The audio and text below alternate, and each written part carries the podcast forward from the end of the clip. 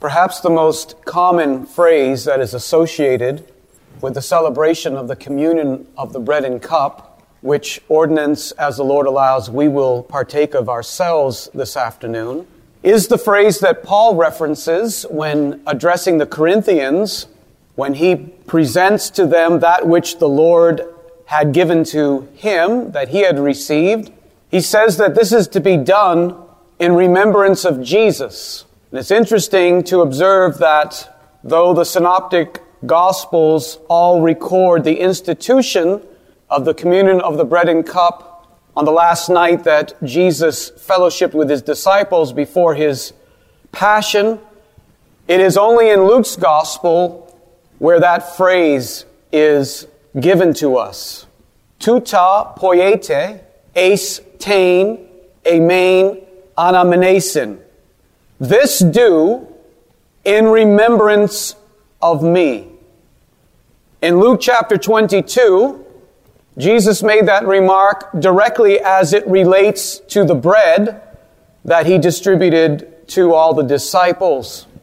We aren't told in Luke's account that he said those same words with reference to the cup. Yet, as I already pointed out, when Paul is addressing the Corinthians in 1 Corinthians chapter 11 and speaking about the cup, we read in verse 25, after the same manner also Jesus took the cup when he had supped, saying, This cup is the new covenant in my blood.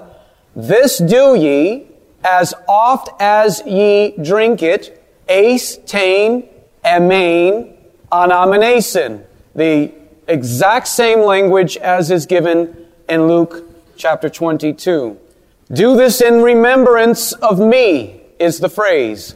For as often as you eat this bread and drink this cup, you do show the Lord's death till he come. I want to emphasize that verb show for a moment. It is kata angelo. It is a strengthened sense of manifesting and declaring. And so the emphasis is like the following. As often as you eat this bread and drink this cup, as often as we partake in these symbols that are before us today as we prepare our hearts to enter into this ordinance, we are manifesting in a powerful, profound way something that is important to perceive and its final objective in terms of relevance in manifesting whatever we're showing is the Lord's second coming. We are to show something until the Lord returns. Let's think for a moment about the phrase, this do in remembrance of me. A very common idea associated with this ordinance, but I wish to probe your minds and your hearts and suggest that there are spaces of reflection that perhaps you haven't entered into yet in your own understanding of what that phrase can mean. We'll begin to explore this space by asking some questions. When Jesus himself used the language of remember me, was he speaking primarily for his own sake? Was he bringing forth that directive in the sense of saying, remember me for my sake, for his own interests? Certainly they would be perfectly just and righteous interests. But the question still is, was he primarily thinking about himself and say, remember me because I have a personal interest in your recollection of who I am and what I have done for you?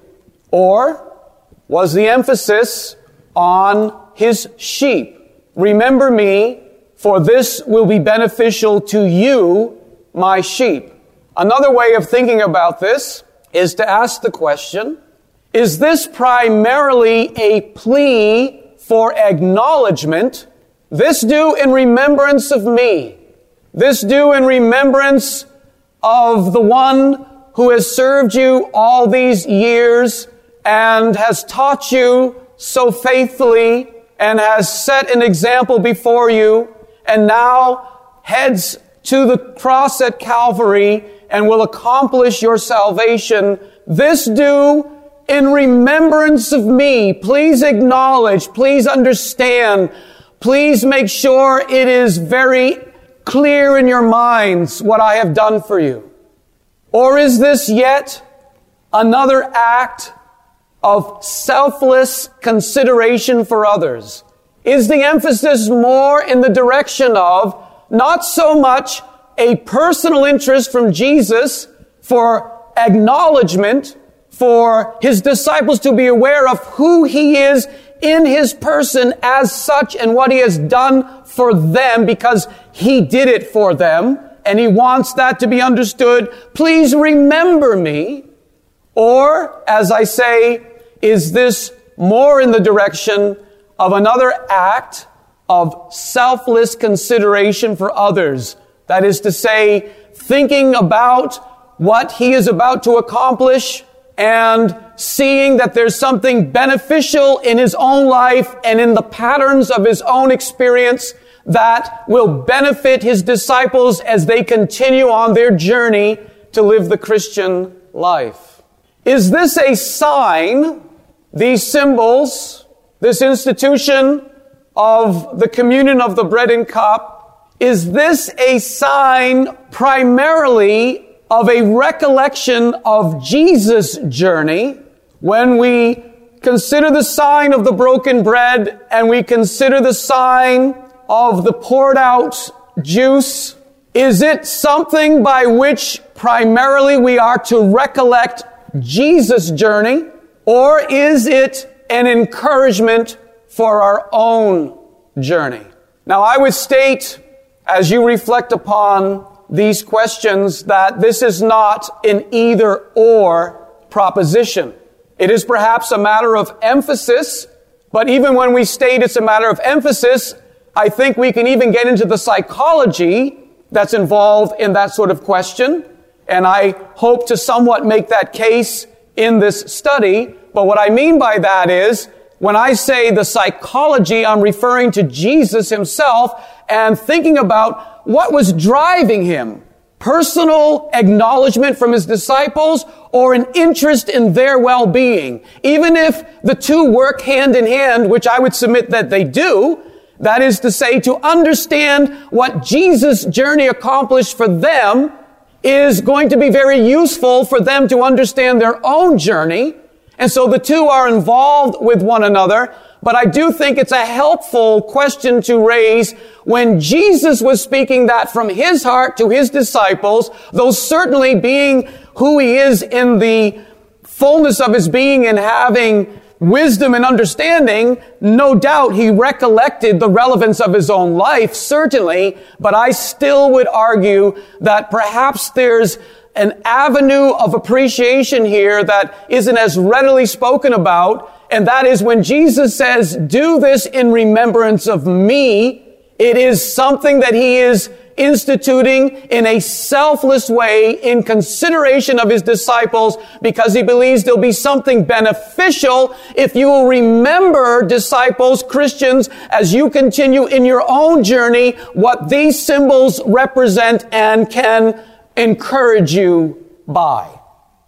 And so I'll give you a couple of other examples in Jesus' life that bring us into the same general territory of wondering why did Jesus ask the question? What was the primary motivation from his side? Was it in the normal and all too often interest that we humans envelop ourselves in, and that is self-interest. I want to be acknowledged, that sort of a thing. Or was it in the interest of benefiting others?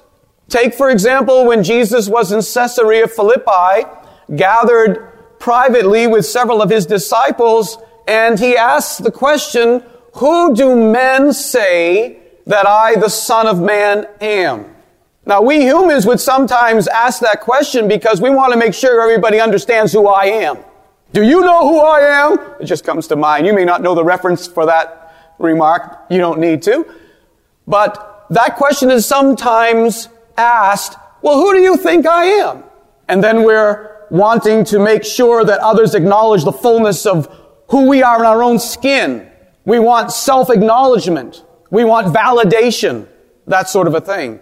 Was this question that Jesus asked his disciples in Caesarea Philippi driven from some personal insecurity? Some self-validation? Or was he rather looking out for the health of the disciples themselves and the health of the project that he was involved in establishing. That is, he is the Messiah. He is the light of the world. He is seeking to ensure that his disciples recognize that the prophecies related to the progress of redemption are unfolding before their very eyes. And so he's taking their spiritual temperature as it were. He's seeking to analyze their relative spiritual health. Who do you say that I am? Do you yet understand? Is this project going well? There may be even something in the direction of Jesus assessing his own methodologies and wondering, am I accomplishing what I'm setting out to do? Is this being effective? Do you yet understand who I am? But I would certainly argue that clearly it is not being asked from some avenue of personal insecurity or an emotional feeling, however justified it might be at any point in Jesus' life, because he also walked this walk as a human being for others to recognize the value and the blessing that he was bringing to their life. It's a very normal human impulse. But again, the question as it relates for the moment, as it pertains to Caesarea Philippi, I would say it was in the interest of others to ascertain how their spiritual development is going.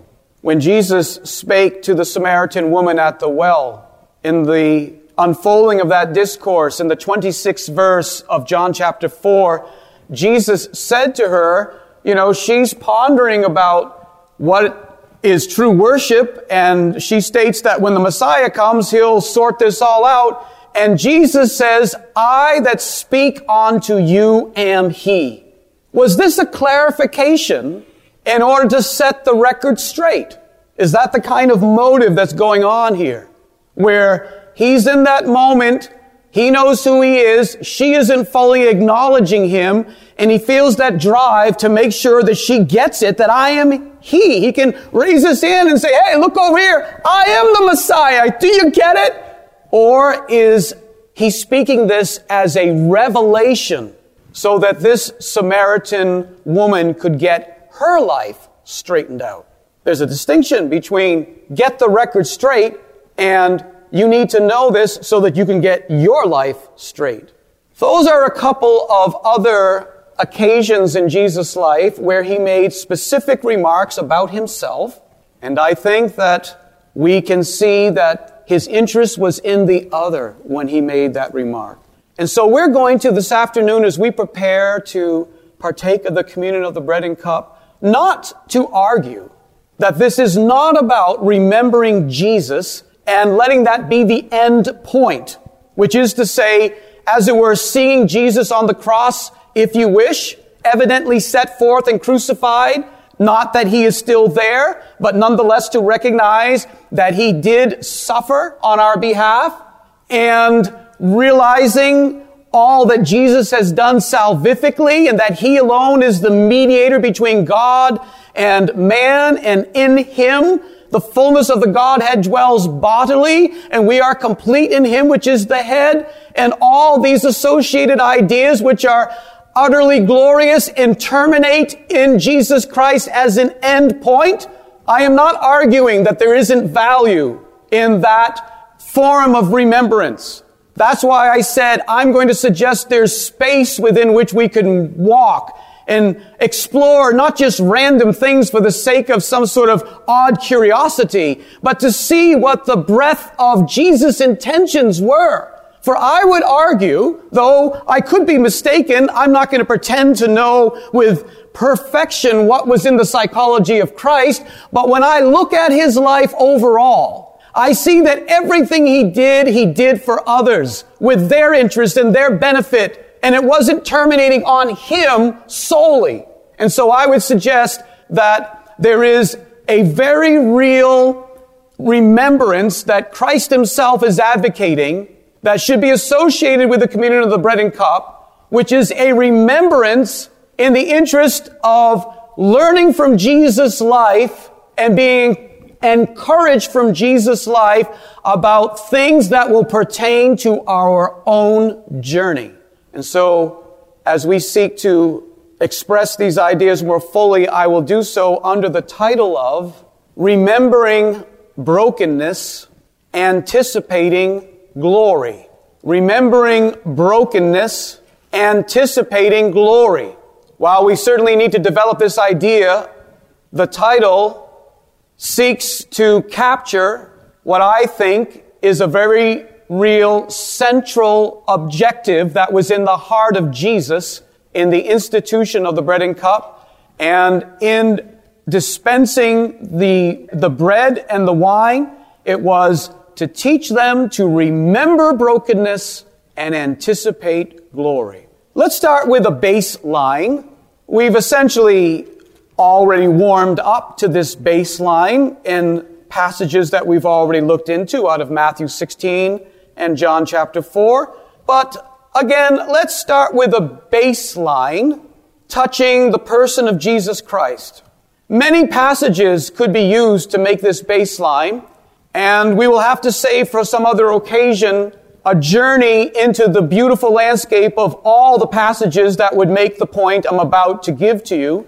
But I will start with Matthew chapter 20 and verse 28. Jesus is speaking of himself. Indeed, he is exhorting leaders as to their own dispositions.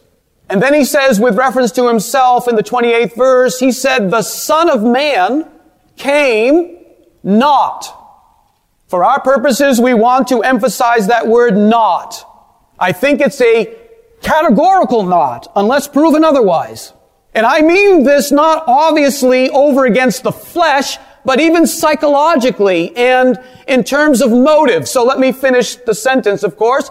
The Son of Man came not, perhaps you could say not ever, not even in the upper room in the night he was betrayed, not to be ministered onto but to minister and to always be giving out and thinking of the other, to give his life a ransom for many.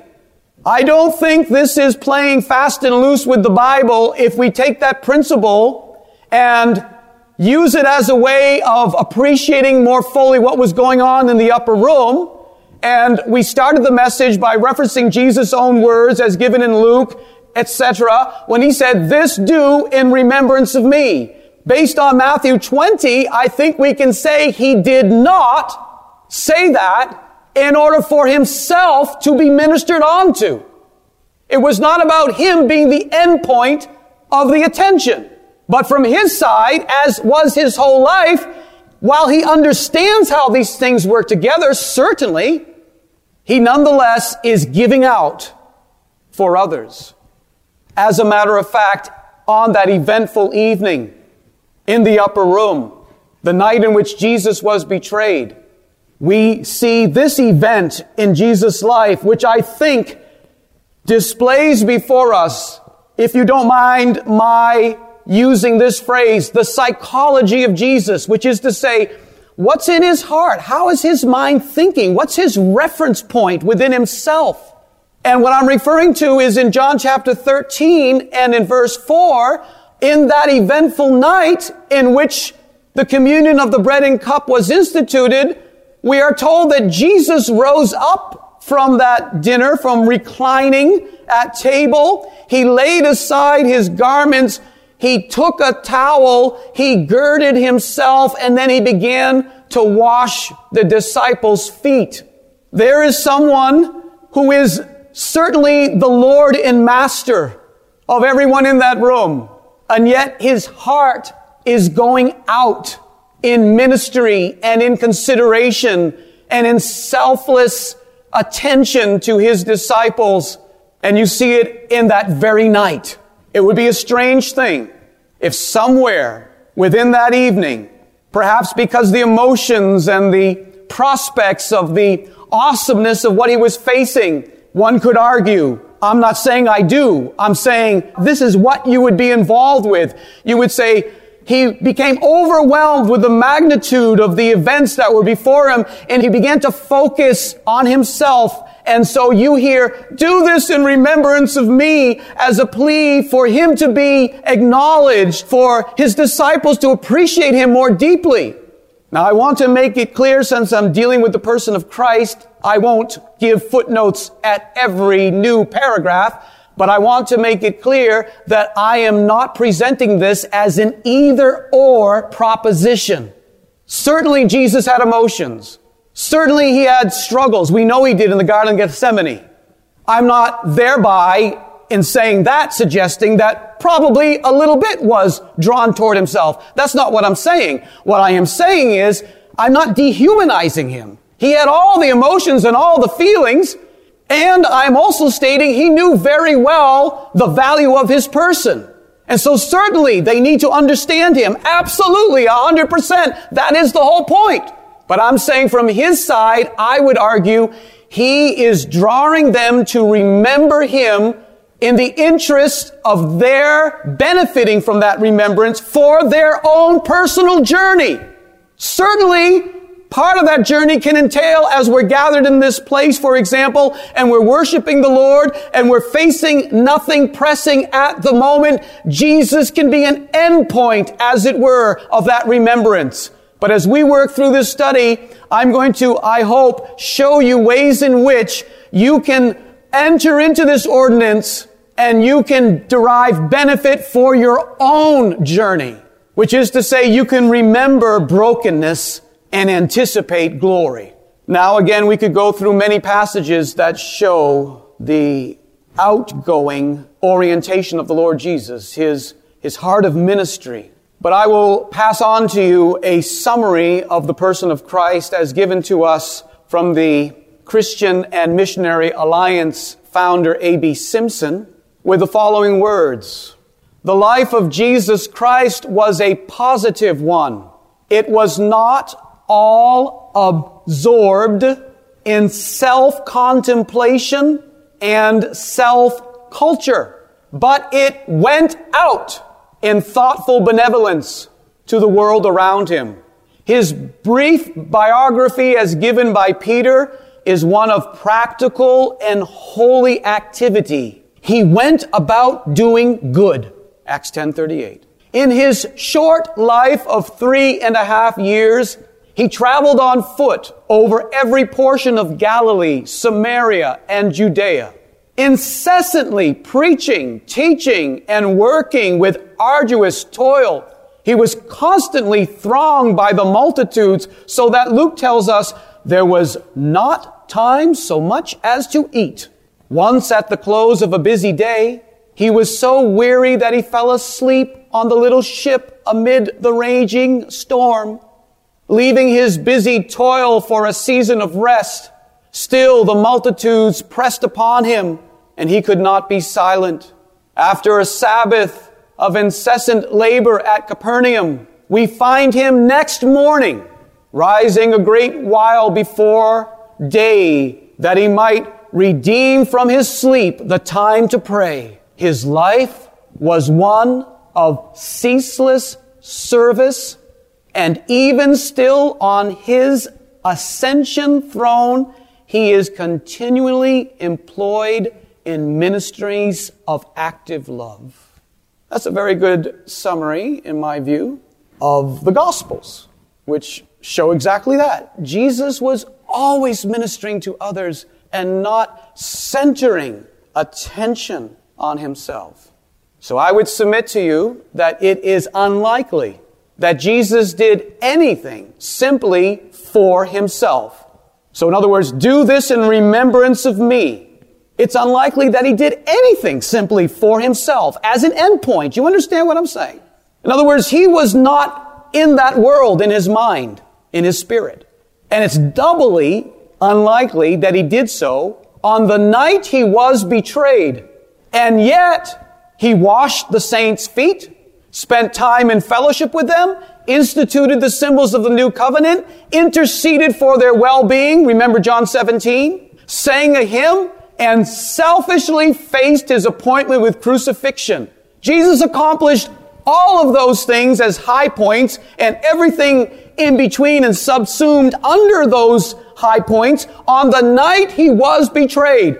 And all of that is for others. We could look through the evening's events and think of so many times when he could have turned it to himself. He knew he was going to be betrayed. Peter, James, and John couldn't even stay awake and pray for him. He could have turned it toward himself, and he never did. So it's very unlikely that from his mind, when he was saying, do this in remembrance of me, that it's something like, perhaps I would do, or somebody else. After you've accomplished a lot for other people and you want them to remember you, remember what I did for you. And it doesn't have to be the grossest sort of thing that one would say that. I mean, there are times when that is relevant, but we're not debating that, are we? What we're talking about is the beauty of this ordinance. That's what we're doing. I believe that we can measure, at least in part, what Jesus' own orientation was to this question. The question being, what was in his spirit? What was his emphasis? What was primary in his heart? He as an endpoint of attention, do this in remembrance of me, even though it's perfectly legitimate and necessary, and he would not say it wasn't, it has to be within the equation. But the question is again, what was foremost in his spirit? He as an endpoint for the remembrance or the benefit that would be experienced in their own lives, the benefit that they would derive for their own journey from remembering. Well, I'll hasten to say that I suppose if you have a Christianity that is not really deeply in a journey of walking with Jesus through life and living godly in Christ Jesus, then maybe the way in which the ordinance becomes just a remembrance of Christ as an endpoint is the only kind of language that your ears can really understand. But nonetheless, I do think that we can access a healthy measure of Jesus' own orientation to this question because certain things came up within which there's a sense that Jesus speaks to this very issue, not indeed in the formal observance of the ordinance post his resurrection, but you'll remember that he was among the disciples for 40 days, speaking to them about the things of the kingdom of God. And I'm going to draw your attention to some events that are certainly within the ambit of what this ordinance is about. And I believe we can access, we can get a sense of what is important to Christ with the disciples that will continue their journey because he sort of, in my view, gives forth an emphasis of what is important before he ascends, as it were. One way to ask this question is, do these symbols teach? The symbols of bread and the fruit of the vine, do they teach? Do they clear up some confusion? Or in the language of the Italian reformer Peter Martyr Vermigli, do these visible words of God make a point? And if so, what is the breadth? What is the scope of that point? What is entailed?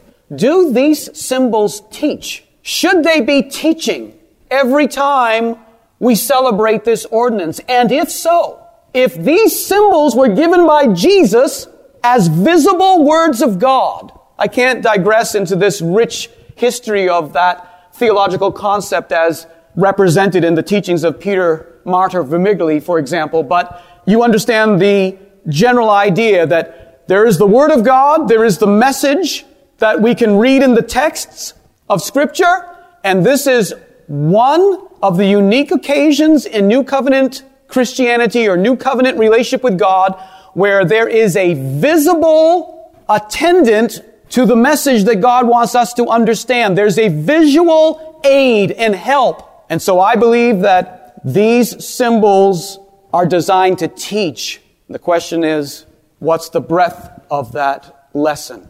Well, before we think that it's a simple lesson, I would remind you that Peter did not think so. Otherwise, I don't think he would have referenced what he did when writing his first epistle to the believers in 62 AD, within which he referenced the understanding of the holy men of old, the prophets, as it relates to the work of Christ. He writes to his readers in 1 Peter chapter 1, beginning in verse 10 for ourselves anyway. And he's arguing we do need illumination. We do need some teaching on the work of the Lord Jesus Christ and what it means as it relates to Jesus and what it means as it relates to us. He says, of which salvation the prophets have inquired and searched diligently who prophesied of the grace that should come on to you. Do you even notice that sort of phrasing? Certainly, what the prophets were stating as relates to the Messiah was relevant to himself in profound and obvious ways. And one need not extract that or act as if that's the wrong way of looking at the texts. But nonetheless, listen to the language of the Bible. They were simultaneously prophesying of the grace that should come to you when they were searching what or what manner of time the Spirit of Christ which was in them did signify when this Spirit testified beforehand the sufferings of the Messiah and the glory that should follow. That is Petrine language in keeping with the Bible. We'll see that there's a pattern here. But what I'm wanting to say is that is inspired apostolic language by which he summarizes into two broad categories essentially all the things that are prophesied about the Lord Jesus. There is one stream of prophecy that emphasizes the sufferings of the Lord Jesus. There is another stream of prophecy that emphasizes the glory of the Lord Jesus. And Peter adds that should follow. But that was by no means evident to these prophets or they wouldn't have been searching to figure out how you put this together. They would have already known the suffering comes first and then the glory follows. And they would have been like, oh, this is no problem. Whatever is happening to Jesus, all of his disciples would have been well trained in this understanding. If the prophets knew it, they would have been teaching the godly. This is fairly straightforward. The Messiah will come. There'll be a season of suffering. But hold on. Don't despair.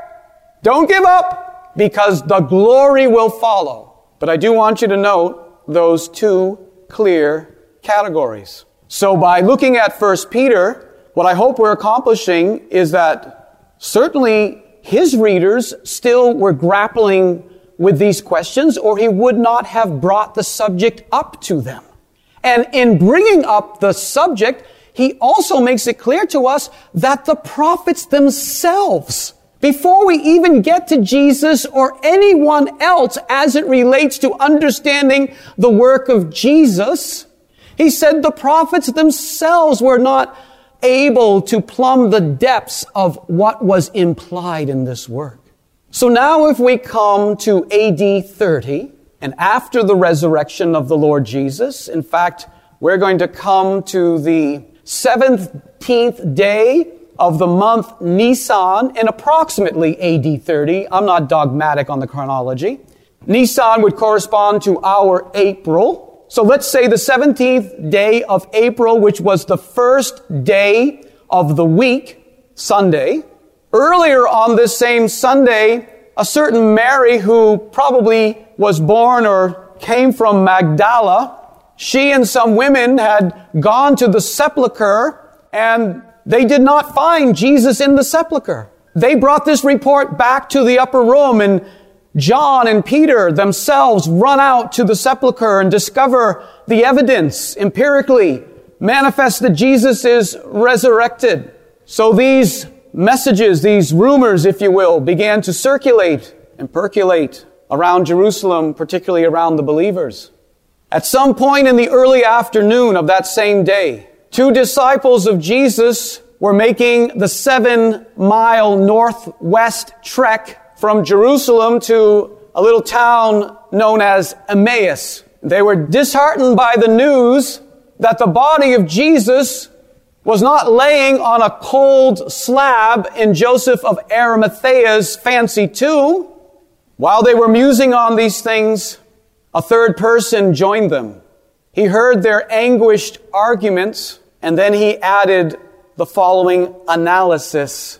This is Jesus before his ascension This is Jesus after he had instituted the communion of the bread and cup. This is as close as we're going to get to assessing Jesus' own reference point in a time frame where it's relevant to remember him in what he did. And we read in Luke 24, beginning in verse 25, that Jesus said unto these two disciples, Anaetos, O fools. I mean, literally, it means without using your mind. It's the negative of nous. It's the negative of your mind. He's saying, Oh fools, not using your mind well and slow of heart to believe all that the prophets have spoken. Using the ESV for the next phrase, was it not necessary that Christ would have to suffer these things and then to enter into his glory? Now, where did you hear those two broad categories before? We just read them in 1 Peter chapter 1 verses 10 and 11. And Jesus is stating, if you understand well all that the prophets have spoken, you will arrive at two broad categories. The sufferings and the glory that should follow. And he is stating to these disciples that if their minds don't perceive these things, then they're going to be operating in their Christian journey as they were. They were literally journeying. So we'll use it as a metaphor for a Christian journey. Here are two real disciples. They heard the news of Jesus' resurrection and suppose they came around to finally believing it. Still, they were on their journey walking relatively foolishly until they realized the significance of these two categories. There's suffering. You need to remember that. Remember the relevance of brokenness when you partake of the communion of the bread and cup, but also anticipate glory. We wonder, of course, how well these two disciples and the disciples in general, how well they understood any of the messianic passages. Obviously, they did not understand the suffer these things passages. Amen? Jesus said, should not the Messiah, was it not necessary that the Messiah would suffer these things? Now, why is he saying that?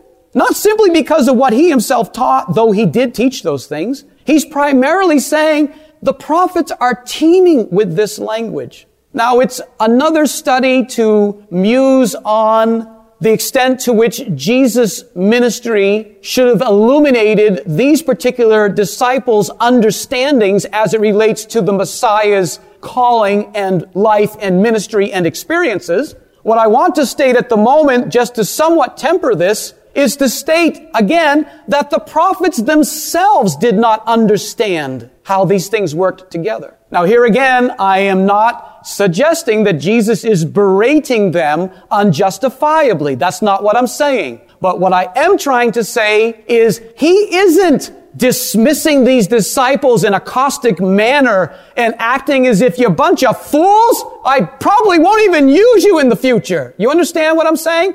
He is saying if you don't get this clear in your head, you're going to be walking foolishly in your journey.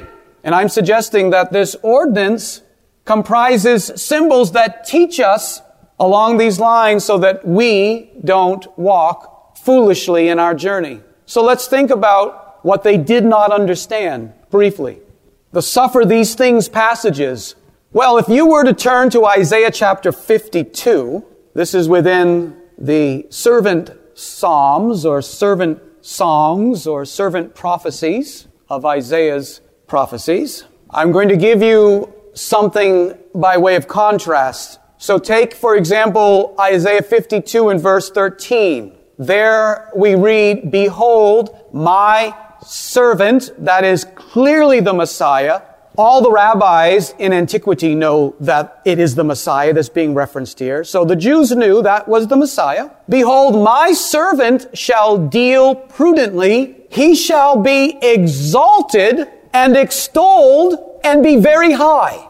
That's Isaiah 52 and verse 13. It has a clear message of exaltation.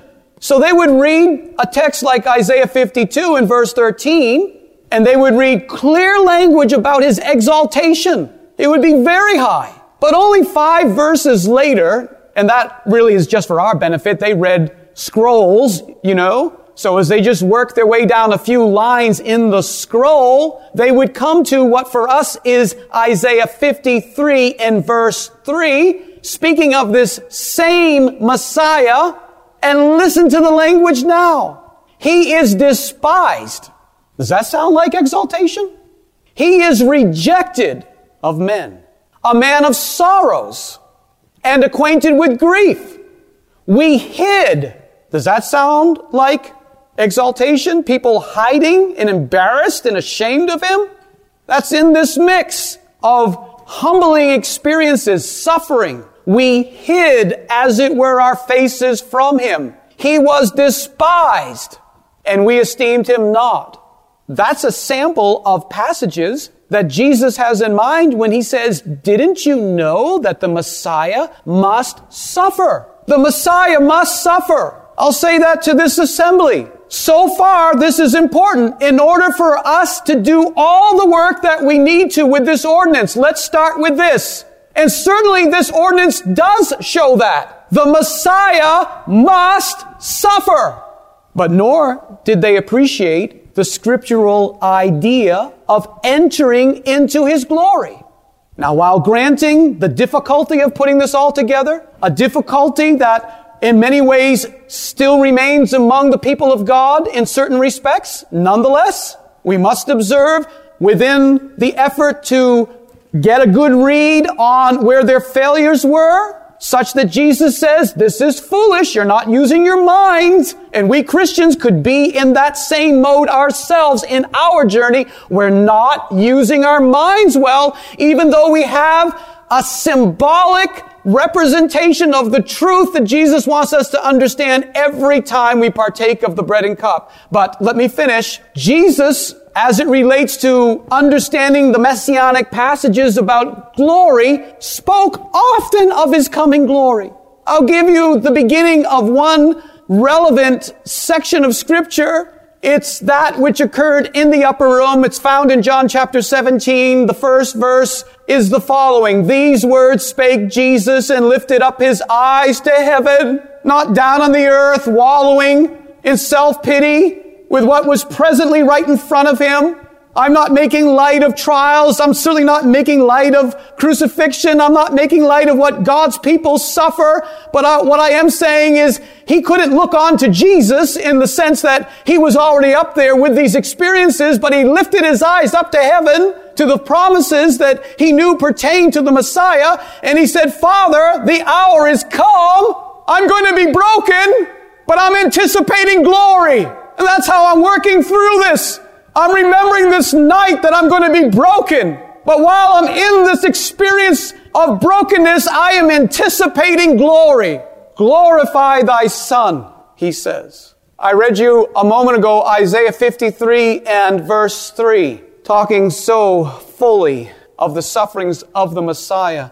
But the last verse of that portion of Isaiah's prophecy, the 12th verse, of that chapter reads like this. Therefore, remember what we read in verse 3 and all the other things that are about suffering? Then we read, Therefore will I divide him a portion with the great. That's exaltation. It would do all of our hearts well when you re-listen to this teaching, go over your notes and prayerfully reflect on these truths to absorb those things. Because the whole point of this study is this remembrance of the Lord Jesus is to help you in your own journey, as well as remembering what was, as it were, the end point in his life. That is, how these things are subsumed and completed and accomplished within his life. What I'm saying is, yes, he suffered, but now he has a portion with the great. And he shall divide the spoil with the strong. And then listen to this, because this is the cause. There is a causal relationship between what we just read and what we were about to be told. Because he hath poured out his soul unto death. That's suffering. That's humiliation. And he was numbered with the transgressors, though being no transgressor himself. Nonetheless, most people looked on him and had the opinion, you're a transgressor. And he was not a transgressor, but he went through that. And he bare the sin of many and made intercession for the transgressors. Now, what I'm pointing out here is as it relates to our two disciple friends on the road to Emmaus, they did not understand either stream well. Obviously, they did not understand the suffering. But what I just sought to point out is Jesus was teaching them about his glory, even in John 17. I mean, they heard that prayer, or John could not have written it down. Amen? John 17. These two disciples from Emmaus, they would be within the mix of those that knew these things, surely. They, they even talked about all the things that should come to pass with the Messiah that did come to pass that are directly according to the word, but they didn't see how it fits into fulfillment. What I am saying, and here is a key principle, they were stuck in the moment. Think about it.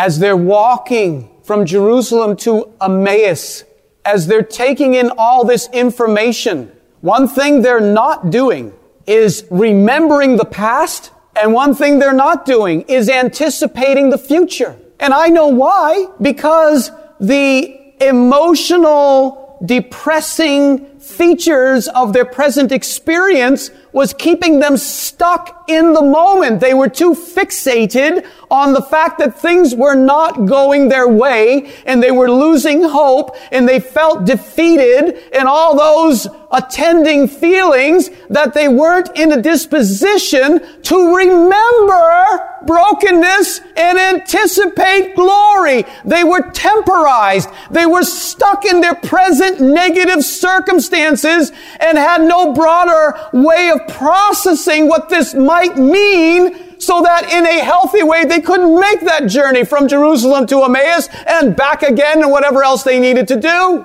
And Jesus came along and you know, it's so interesting, isn't it? In Luke 24, what was the event within which they realized fully who Jesus was? When they heard him speak, they said, our hearts burn within us. But what was the event when their eyes were open and they realized who this one was? It was in the breaking of bread.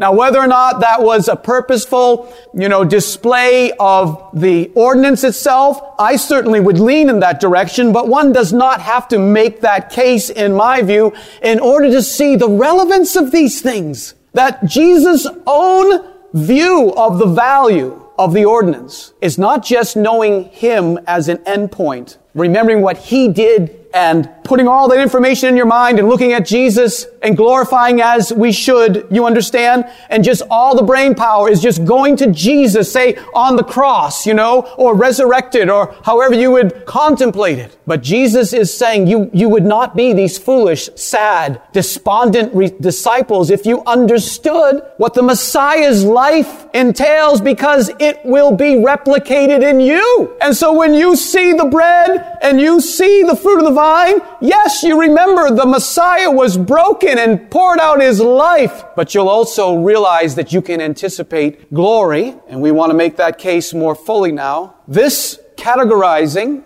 of the messianic prophecies that Jesus himself gave us, the sufferings and then the glory that Peter himself gave us, is so absolutely on point that within the discipline of Christology, the theological discipline of teaching on the person of Christ, theologians use the idea of the twofold states of Christ. And that's what I want to turn your attention to as we begin to head toward the completion of this particular study.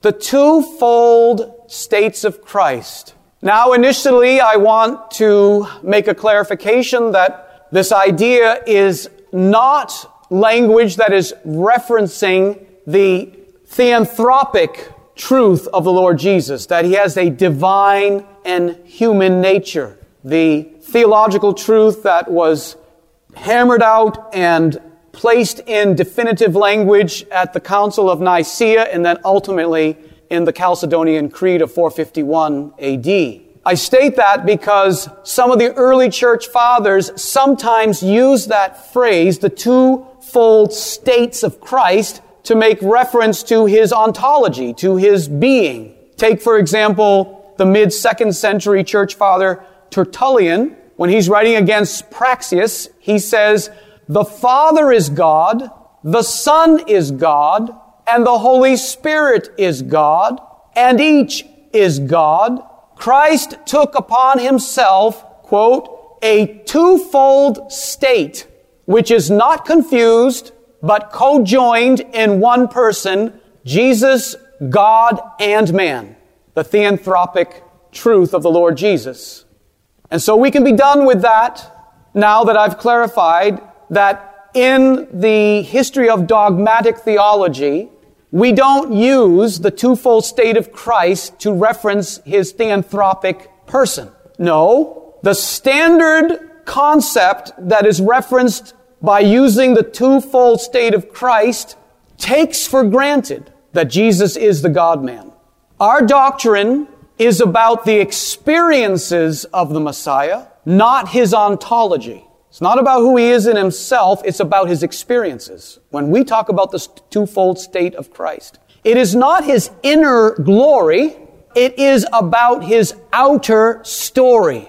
So let me run through some statements about this from various theological manuals or statements by theologians in various texts. First, this simple remark from Millard Erickson. The twofold state of Christ are the two major stages of Christ's life. His humiliation and exaltation. It need be no more complicated than that. But I do think it can begin to settle in your spirit in more useful ways, even by using Erickson's language, the two major stages. So we could substitute the word plot. You could substitute the idea of volume. It's the two major volumes of Jesus' life. And so, in other words, you're starting to think that there really are stages to this thing. It's not imaginary. This is what the scriptures teach. There's a stage. There's a, there's a part in this overall story where there's a plot that fundamentally has to do with suffering, but then there's a second element to the plot, or you might say volume two, that still has chapters and all sorts of language in it about the Messiah's experience, but it's all in volume two of the glory that should follow. And in many respects, though never are these ideas absolutely dichotomized because John, for example, said, we beheld his glory as the glory of the only begotten son of God, full of grace and truth. But he beheld it by faith. He beheld it by inner spiritual awareness. Do you understand what I'm saying? Because the Bible said he had no form that we would desire him. He didn't have an outward glory. He had an inner beauty of person that only a few could really appreciate. In fact, nobody did fully. They all forsook him. So no one did fully. Donald McKim, the Scottish theologian, expresses the theological concept in this way. It is a concept that structures Christology. It is based on Christ's state of humiliation, status humiliationis. He gives the Latin, I gave it my best. Including his incarnation and crucifixion, and his state of exaltation, status exaltationis, including his resurrection, ascension, and exaltation. How about this from Samuel Macaulay Jackson? The twofold state of Christ. This is the state of humiliation and the state of exaltation. The state of humiliation embraces the supernatural conception, birth, circumcision, education, earthly life, passion, death, and burial of Christ. Well, you know, not to get ahead of the story, but you will have similar experiences along those lines. You're born into this human race, circumcised in various ways, restricted and cut off or whatever. You gotta be educated, you have an earthly life, you might suffer, you might die, you might be buried.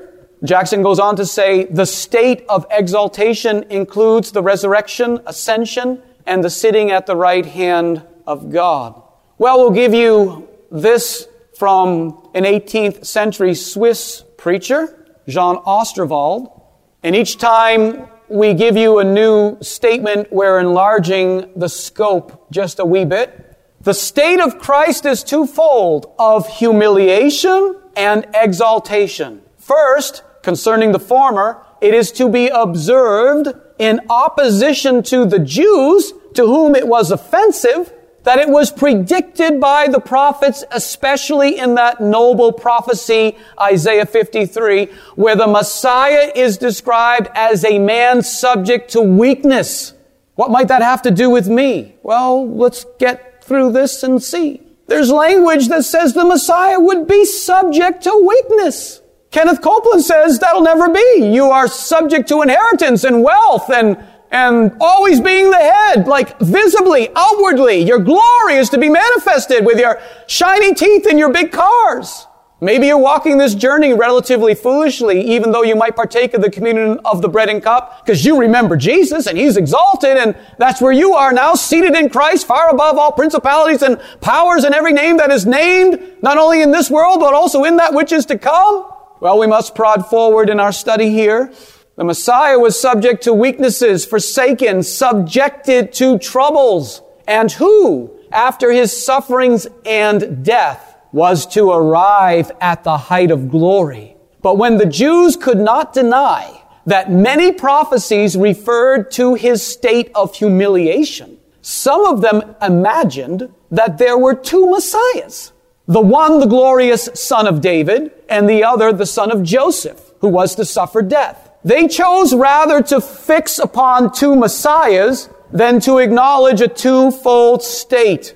And while I need to make somewhat of a beeline to application as this message unfolds and must strive to keep things in their proper order, allow me this bit of foreshadowing at the moment by which I can make some application and say that in the minds of some Christians, they think there's two different Christian experiences. And they're the type of Christian that believes in triumphing and wealth and prosperity and outward display. And that's it. And that, without that, you're not living out the Christian life.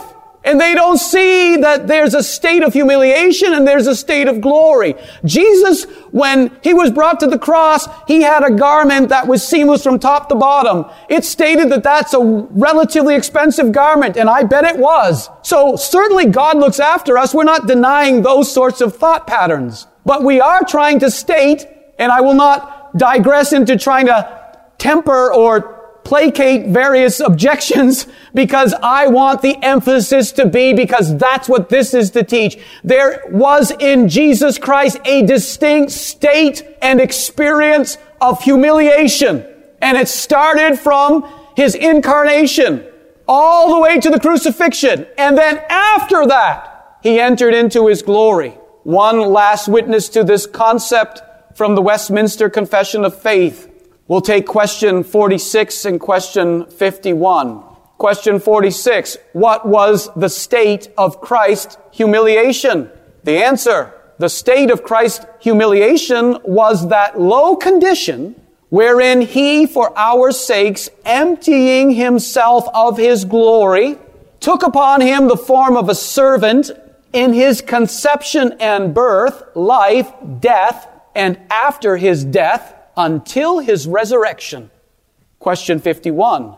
What is the state of Christ's exaltation? The state of Christ's exaltation includes his resurrection, ascension, sitting at the right hand of the Father, and is coming again to judge the world. Now, in some of these theological statements that I've been reading to you, there are passages that are intermixed as they make their point. They aren't necessarily the passages that I'm giving you now, which is to say, I did not simply extract their passages and then line them all up. But what I do want to do is now pass on to you seven primary passages from the Word of God, which manifests Christ's two states as primary plots to his story. Now, the interesting thing about these seven passages is that while the case is made throughout the Gospels and the epistles that Jesus suffered and that he also has been glorified and yet will experience a fuller display of his glory to every eye.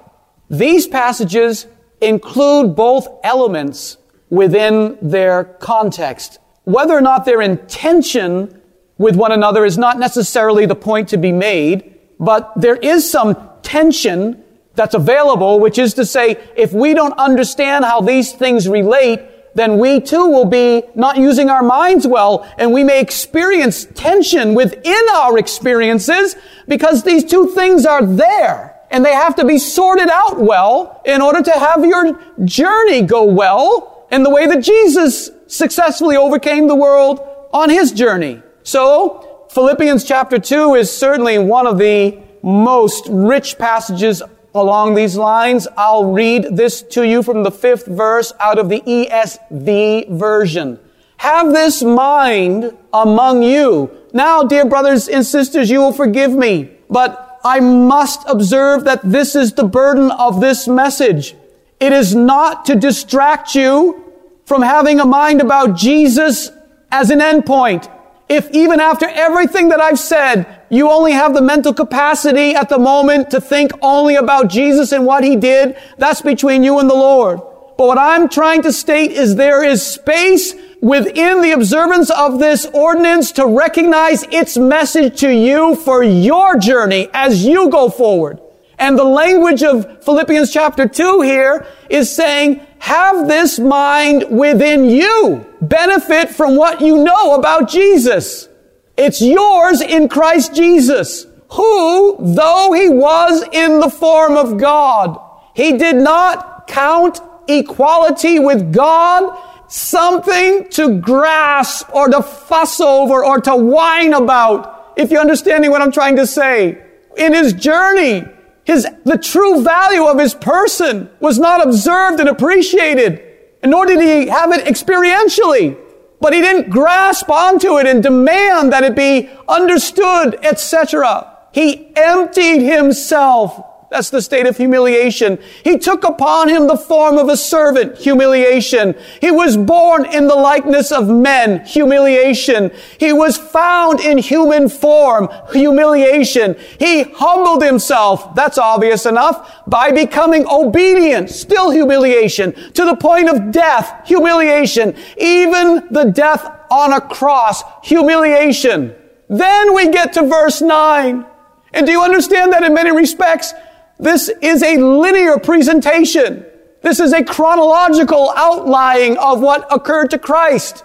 Therefore, then came the state of exaltation. Therefore, God has highly exalted and bestowed. There's exaltation. God bestowed. God, God gave something to him. Do you understand? But only because he first embraced and lived in and was obedient in humiliation. God bestowed on him a name. There's exaltation. Above every name, there's exaltation yet again. He's got a name. That's an exalting experience. And then he takes that name, puts it above every name. So that at the name of Jesus, every knee that speaks to his exaltation shall bow. That speaks to his exaltation in heaven and on earth and under the earth. A second passage, 1 Timothy chapter 3 and verse 16. Here again from the ESV version. Great indeed, we confess, is the mystery of godliness. There's a mystery. There's something about Jesus' experience that is mysterious. And the burden of this study is to emphasize when you investigate this mystery, you should not think solely of how it pertains to Christ alone. Certainly, when looking on to Jesus and deriving benefit, as the author to the Hebrews makes the point, you need to understand who he is. That's where all the teaching comes from. But then again, we're right back to the ordinance. Yes, that represents his body and not yours. Yes, that represents his blood and not yours. In the sense that their ultimate reference is Christ. But they nonetheless are here to teach you about your own journey and experience. But I must continue. When you think about this mystery of godliness, I may not have finished my remark. Think about how it also relates to you as a follower of Jesus, as a Christian. Small c, if you wish, you know. I mean, I don't care if you capitalize the C in Christian, but what I mean is he's the Christ and you're just a little anointed one, but there is a correlation. Or why call yourself a Christian? We should be as he was in this world, or as he is now, but in terms of his full experience in this world. Here's the mystery. Jesus was manifest in the flesh. That's humiliation. And it ends with, at the end of the passage, taken up in glory. So in 1 Timothy 3:16, you don't have this sort of lineal, pure chronological arrangement of statements when we're told he was vindicated by the Spirit, seen by angels, proclaimed among the nations. You hear what I'm saying? Proclaimed among the nations. That kind of came after his ascension, don't you think? I think so. Believed on in the world, taken up into glory. Well, taken up into glory is his ascension. But what you do see is there's a beginning point, manifest in the flesh, that's humiliation. Taken up in glory is exaltation. Hebrews chapter 2 and verse 9. Now from the King James. We're told we see Jesus.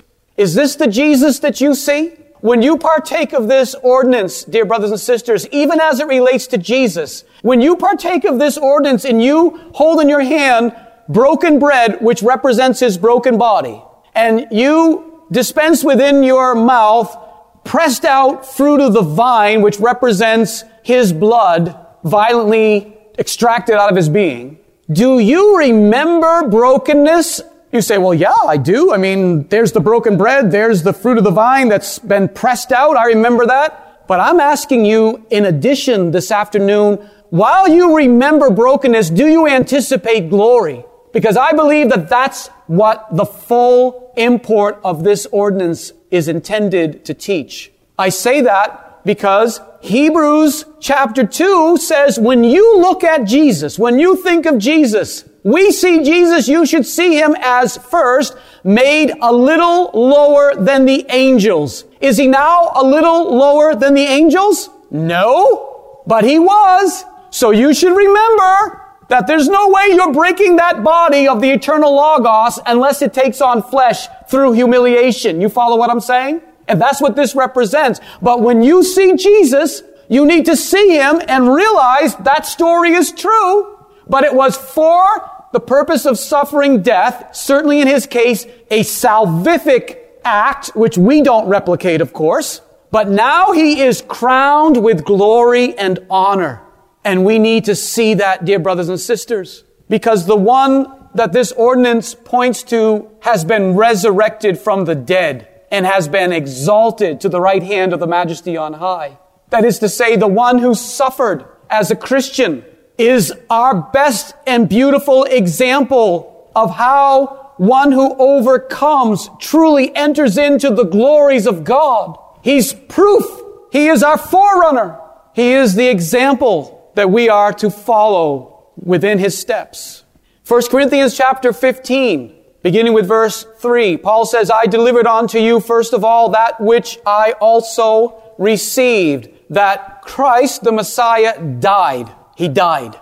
Amen. When we partake of the communion of the bread and cup, dear brothers and sisters, while I grant that right now, as an assembly, we're not under any particularly acute persecution or threat of personal impalement or other experiences of bodily harm, yet remember the principle and apply it even in lesser experiences of suffering. What I am saying is, He died. Christ died. Yes, for our sins. And I don't mean to reduce what He did when I add for fuller understanding in order to accomplish the work of the kingdom. So what I'm saying is, Paul filled up that which was lacking in the sufferings of Christ. I can't digress into exegeting every statement I make. It's in your Bible. I obviously don't mean heretical things when I state that any more than Paul did. But what I'm saying is Jesus died. One way of stating that is to fulfill the purposes of the kingdom, to advance the kingdom. And we too will suffer in the interest of advancing the kingdom. He was buried, but then we're told he rose again. There's another passage right in the scope of these two verses. You've got his humiliation and his exaltation. 1 Peter chapter 3 and verse 18. For Christ also has once suffered for sins. Now, here's an interesting thing. Did he suffer only on one day? Let's say the 16th of the month Nisan. Or I should go back further than that, of course. You know, the 14th of the month Nisan. Or some other day. Did he suffer on one particular day or one particular event? It's not what we're referring to here. Really, more broadly, what it's talking about is that part of his life, that state that he went through. It happens once. Once you're through that part of the plot, eternity turns to the plot of glorification. Christ also has suffered once for sins, the just for the unjust, that he might bring us to God. Here you go. Being put to death in the flesh. That's humiliation, but quickened by the Spirit. That's exaltation. Do you understand? That isn't just he came back to life. That is the act that initiated the eternal experience of exaltation. 2 Corinthians chapter 13 verse 4. For though he was crucified through weakness, there's language about humiliation. Crucified through weakness. In other words, other people could beat him up.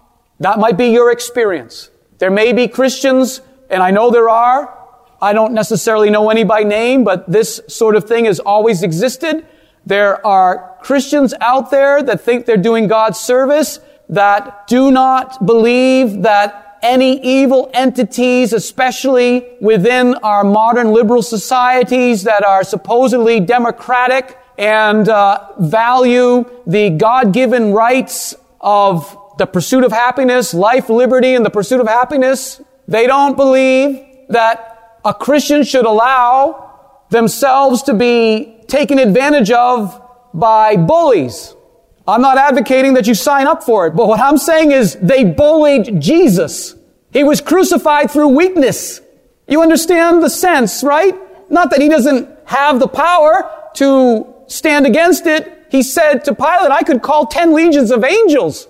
But he was crucified because he was in a state of humiliation. And now we're told in 2 Corinthians 13, 4, he lives by the power of God. And then it says, for we also are weak in him, but we shall live with him by the power of God. I recommend, dear brothers and sisters, in keeping with the theme of this message, that when you partake of the communion of the bread and cup, you bring into that observance the language, we also, we also. This is what Jesus went through, and you remember the broken body of Christ, but you also, as he did, anticipated the glory, and you do it as well. 2 Corinthians chapter 8 and verse 9 speaks of the grace of our Lord Jesus Christ, that though he was rich, yet for our sakes he became poor, that through his poverty we might be rich. You see, this is interesting because it's almost setting it up in reverse. He was rich. He had an exalted condition, but he humbled himself. But that exalted position, I don't want to get too technical here, but it wasn't the position of the Messiah. It wasn't the position of the eternal Logos that took on flesh to be the Messiah. Though that one who is the Messiah is the eternal Logos, but now he has taken on flesh. And what we're talking about is as it relates to the Messiah, as it relates to the eternal Logos who took on flesh, his story will have two main plots. The first will be humiliation, and then the second will be exaltation. So we're quite familiar with the state of Jesus' suffering. Why? Well, because of the language that Paul uses and it is applicable to ourselves. That Jesus Christ, in preaching and in teaching, and even in some churches that have crucifixes with or without an image of the supposed Jesus on that cross, as Paul wrote to the Galatians in the third chapter in the first verse, he says, Jesus Christ has been evidently set forth and crucified among us. Now, as we partake of the communion of the bread and cup, there is a sense in which we are evidently setting Jesus forth in this ordinance in his state of humiliation being crucified among us. And that's perfectly legitimate. But what we're wanting all of us to understand, as I believe Jesus wants you to understand, as he said to the two disciples on the road to Emmaus, you need to understand all that the prophets have spoken concerning the Messiah's career.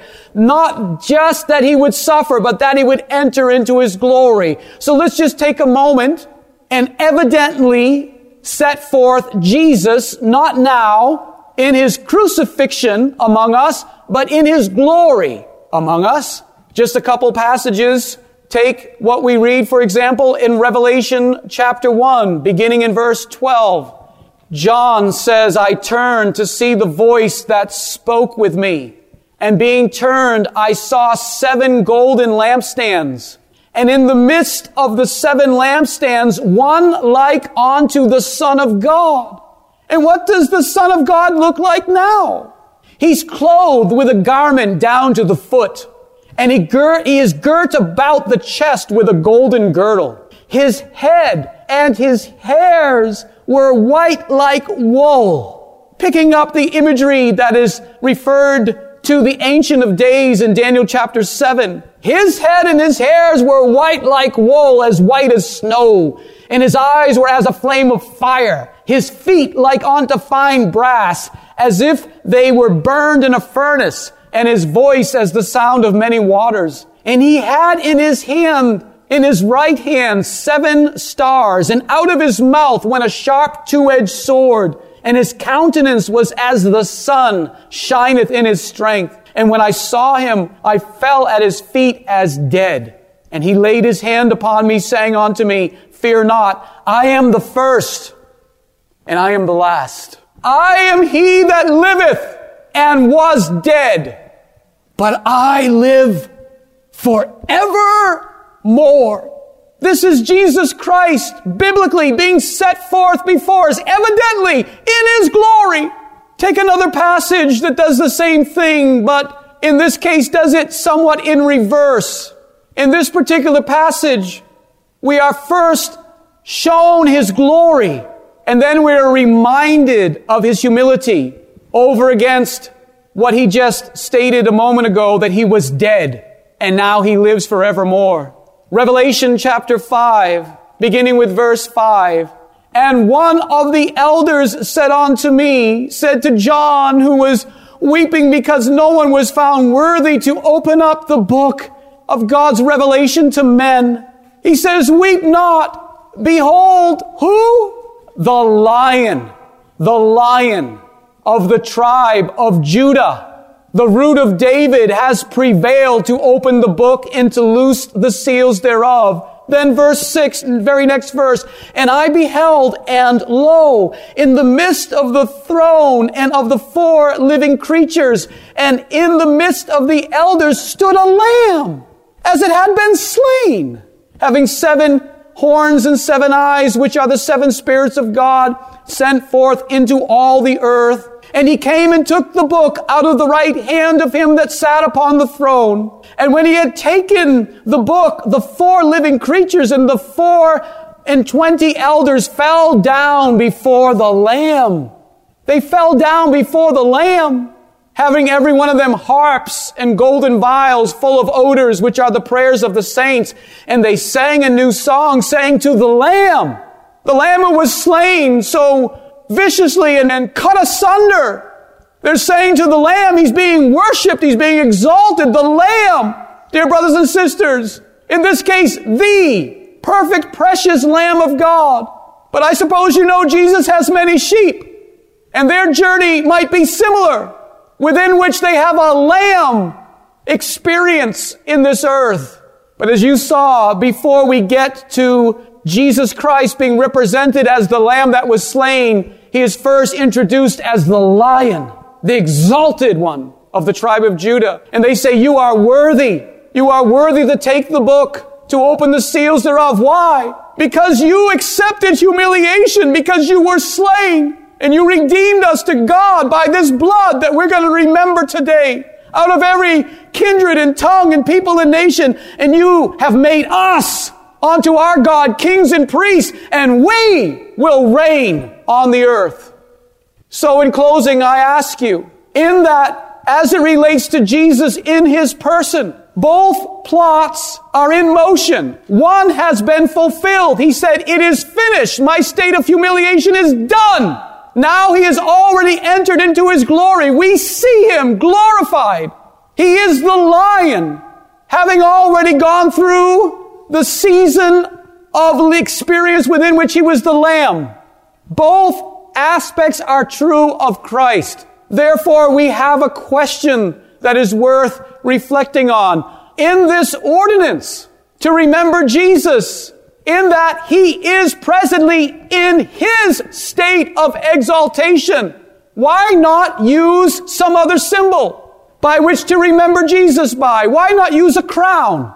Why not pass out crowns to each of us so that we will remember Christ in his exalted state as a way of encouraging our own hearts?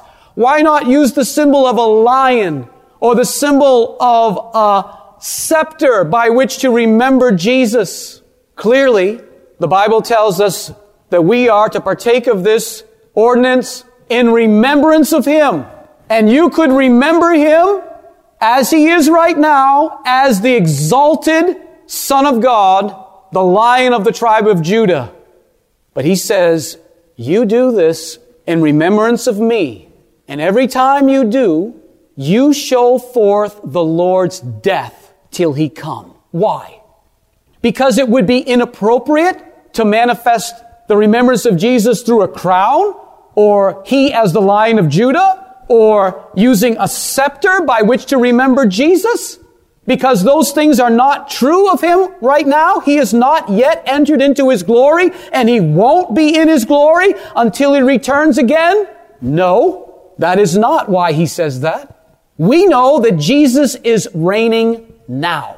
Hebrews chapter 12 and verse 2 says we are to look on to Jesus, the author and finisher of our faith, who for the joy that was set before him, he endured the cross, despising the shame, and is now set down at the right hand of the throne of God. So when we remember Jesus today, why not use the symbol of a throne? We could have a chair up here, well decorated, and each one of you could come up and take a seat as a way of encouraging your heart. That isn't silly, even if it's unfamiliar. It isn't silly at all. If we were thinking this through before Jesus instituted this ordinance and you didn't have all the history behind you, you would maybe think it's a little silly to represent Christ by some bread and some grape juice. So the question isn't because that would be silly. That's not silly at all. That would be a quite interesting exercise. And you could remember Christ that he, as we're told, he is set down now at the throne of God. When Jesus was risen from the dead, he himself said, Passa exousia. All authority is given unto me in heaven and in earth. Matthew 28 and verse 18. All authority is already His. In Hebrews chapter 2, I'll give you some highlights from verses 8 through 10. We're told we see Jesus he was made a little lower than the angels for the suffering of death. But now we see him, and you should. If you don't, you need your Christology fixed. You're supposed to see him presently crowned with glory and honor.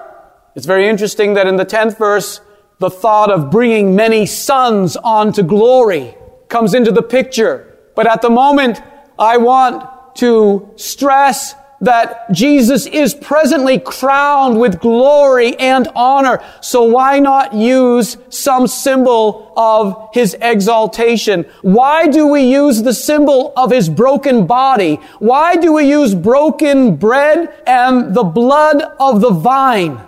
Well, there you go. Full circle from where we started. Is this mostly about him and his need to be acknowledged? Or is he thinking about us to help us in our journey? I believe the answer as to why we use these symbols of his humiliation is because we need the memory of Jesus' state of humiliation as we live out our own Christianity until he comes. For as long as we are here in our Christian journey prior to Jesus' second coming, we are going to be in our state of humiliation. And he says, when you do this, you do this in remembrance of me, realizing you show forth your Lord's death until he comes. And that isn't intended just to remind you that he died on the cross, but that if the Lord of your life suffered death, then you remember his state of humiliation as an encouragement to you in your journey. Don't forget what Hebrews chapter 9 and verse 28 says. It says, Christ was once offered to bear the sins of many, and unto them that look for him, he shall appear the second time without sin. A phrase that if you weren't more well taught would perhaps have to get sorted out. But what it's referring to is when he comes the second time, when he returns, he is going to re- be returning not in the context of solving the sin problem and even bringing his people through the journey of their own purification. He's going to be coming not on the topic of sin and what it brings about in our lives in terms of bondage and things we need to be cleansed from. He's going to come to manifest our salvation. Paul says in 2 Timothy chapter 2 and verse 11, it's a faithful saying, if we be dead with him, when we partake of this today, brothers and sisters, and you put these emblems and you remember your Lord's death, derive an encouragement and an application and a benefit for your own lives. Because the Bible says, if we be dead with him, we shall also live. In other words, if we accept our own state of humiliation, we will enter into our glorification. If we suffer, we shall also reign. But if we deny Him, if we run away from our humiliating experiences, and we seek after self-acknowledgement and glorification, He will deny us. When will this state of humiliation end for ourselves? The answer to that question has everything to do with why Jesus instituted this ordinance for the benefit of those of his disciples that after his ascension would have to continue on their own Christian journey. When will our state of humiliation end? It's very clearly stated in a simple verse, though taught in principle everywhere, but it's stated in Colossians 3 and verse 4. When Christ, who is our life, shall appear, then shall we also appear with him in glory. When you do this, remember the death of your Lord until he comes. Keep doing this and remember the state of humiliation and how it applies to you. But as you remember brokenness, dear brothers and sisters, also anticipate glory because he is coming. And when he comes, the humiliation will be over and glory will enter in. And so you should be encouraged, little stones. Be lively, even when you're rejected. For the now crowned cornerstone is coming soon. I remind you of the language of Daniel chapter 2 it's so wonderful to read in its fullness, but I will not do so at the moment. But you can read verse 34, you can read verses 44 through 45, and you'll read afresh this beautiful picture of a stone cut without man's hands. It smites the image of all the nations. It breaks them to pieces. And then a kingdom is set up which will not be given to another.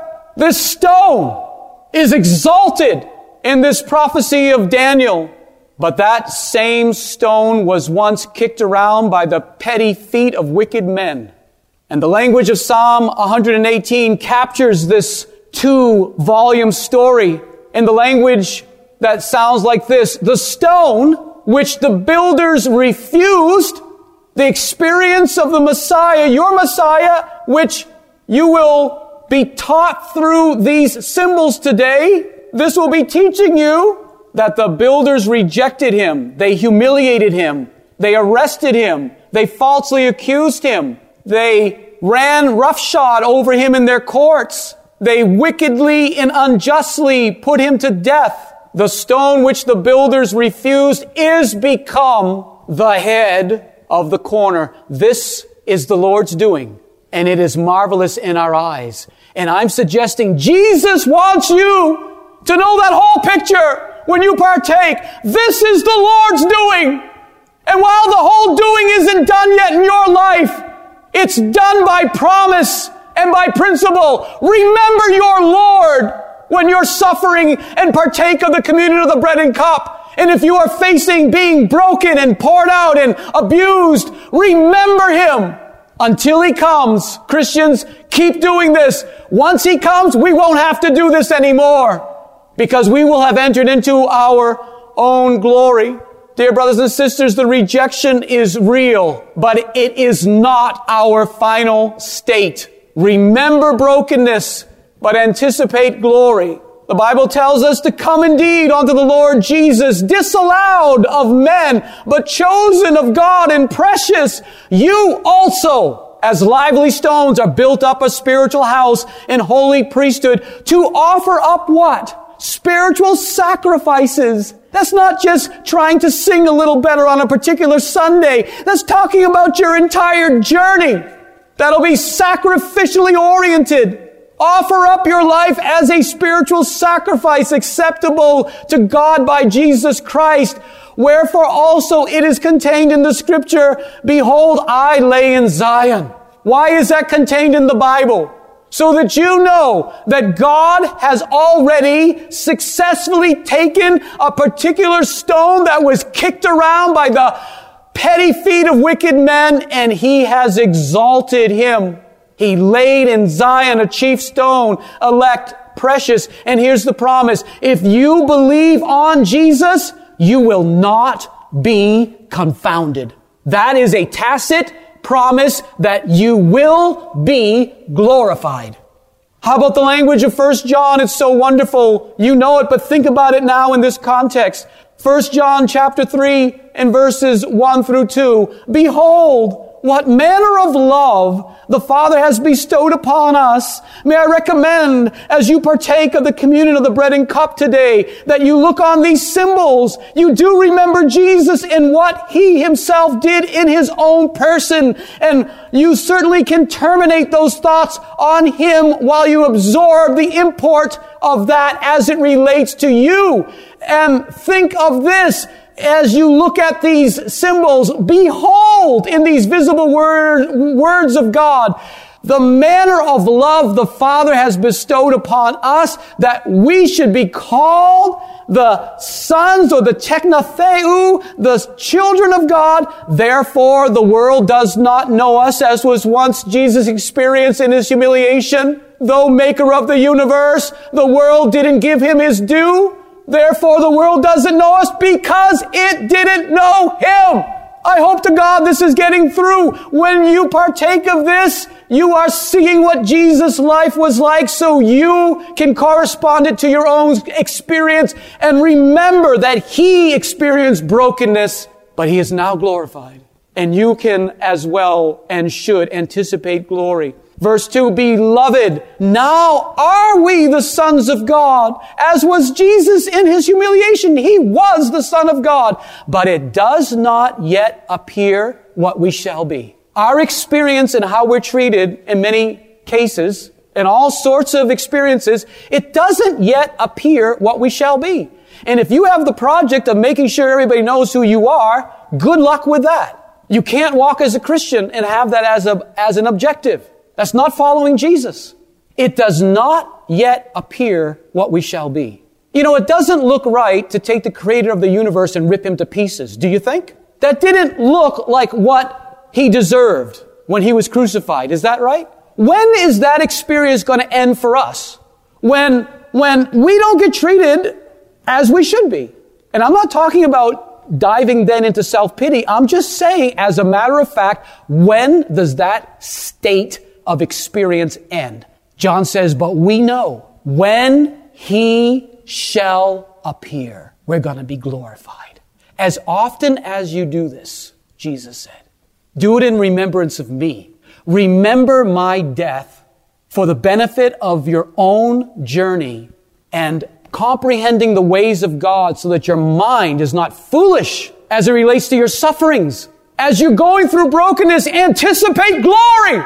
And you will better go through your sufferings. For our light affliction, which is but for a moment, worketh for us a far more exceeding and eternal weight of glory while we don't get stuck on the road to Emmaus in the temporized experiences of the moment, while we look not on the things which are seen, but at that which is not seen. For the things which are seen are temporal and filled with humiliation. In your body even, as you get older, you look in the mirror, you're not as glorious as you might have thought you were before, you know. But you're gonna have a glorified body, not to prance around with, of course, but you understand what I'm saying. Remember brokenness. It's a part of the experience. But don't just remember brokenness is what I'm saying. Because Jesus didn't give us that ordinance solely to remember brokenness. He wants you to anticipate glory. You say, well, why didn't he give us a crown? Because we're still in our state of humiliation and he's thinking about us. Well, I'm just going to close with reading to you the five first verses of Revelation chapter 14. I think all of you agree with my eschatological orientation that sees this as relevant for potential overcomers. Others may not have this form of eschatology, but I hope nonetheless you'll be encouraged somehow because certainly these individuals were redeemed from among men. And I trust everyone believes that that must be speaking of us somehow. This isn't necessarily the most glorious passage anybody could think about, but I just want to read this to you as we bring this study to a close and then we turn to this ordinance within which we can remember brokenness and anticipate glory. I want you to anticipate this scene. This could be yours. This could include you. And I looked, and lo, a lamb, but a glorified lamb, obviously, but nonetheless a lamb stood on a mountain, Mount Zion, and with him 144,000 that are close enough to the Lord Jesus in the context of their own life and journey that they have his Father's name written in their foreheads. And I heard a voice from heaven as the voice of many waters, and as the voice of a great thunder and I heard the voice of harpers harping with their harps, and they sung as it were a new song before the throne and before the four living creatures and the elders. And no man could learn that song but the hundred and forty and four thousand which were redeemed from the earth. These are they which were not defiled with women, for they are virgins, like Joseph. They humble themselves and they run away from sin. And many around them look at them and think they're silly little boys because they just don't live life and go after their own glorification. These are they which were not defiled with women, for they are virgins.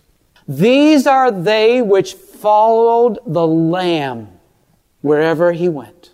These were redeemed from among men, being the first fruits out of this state of humiliation in this particular context, being the first fruits unto God and to the Lamb.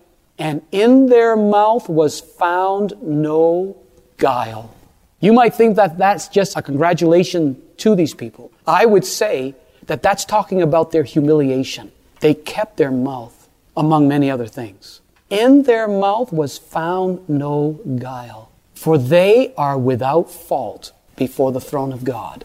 I think that's primarily now speaking of their glorification because none of us are without fault absolutely before God. But now, because they watched over their lives and they allowed themselves to be humbled under the mighty hand of God. Now he exalts them, purifies them. What is a greater form of exaltation than to be utterly free from sin and every vestige of wickedness in our spirits? Jesus didn't have that struggle, but when he comes the second time, he's coming without the sin question. And if we will allow ourselves to be humbled now, then the time will come when the sin issue will be over and we will be like him because we will see him as he is. May the Lord bless the word to your hearts.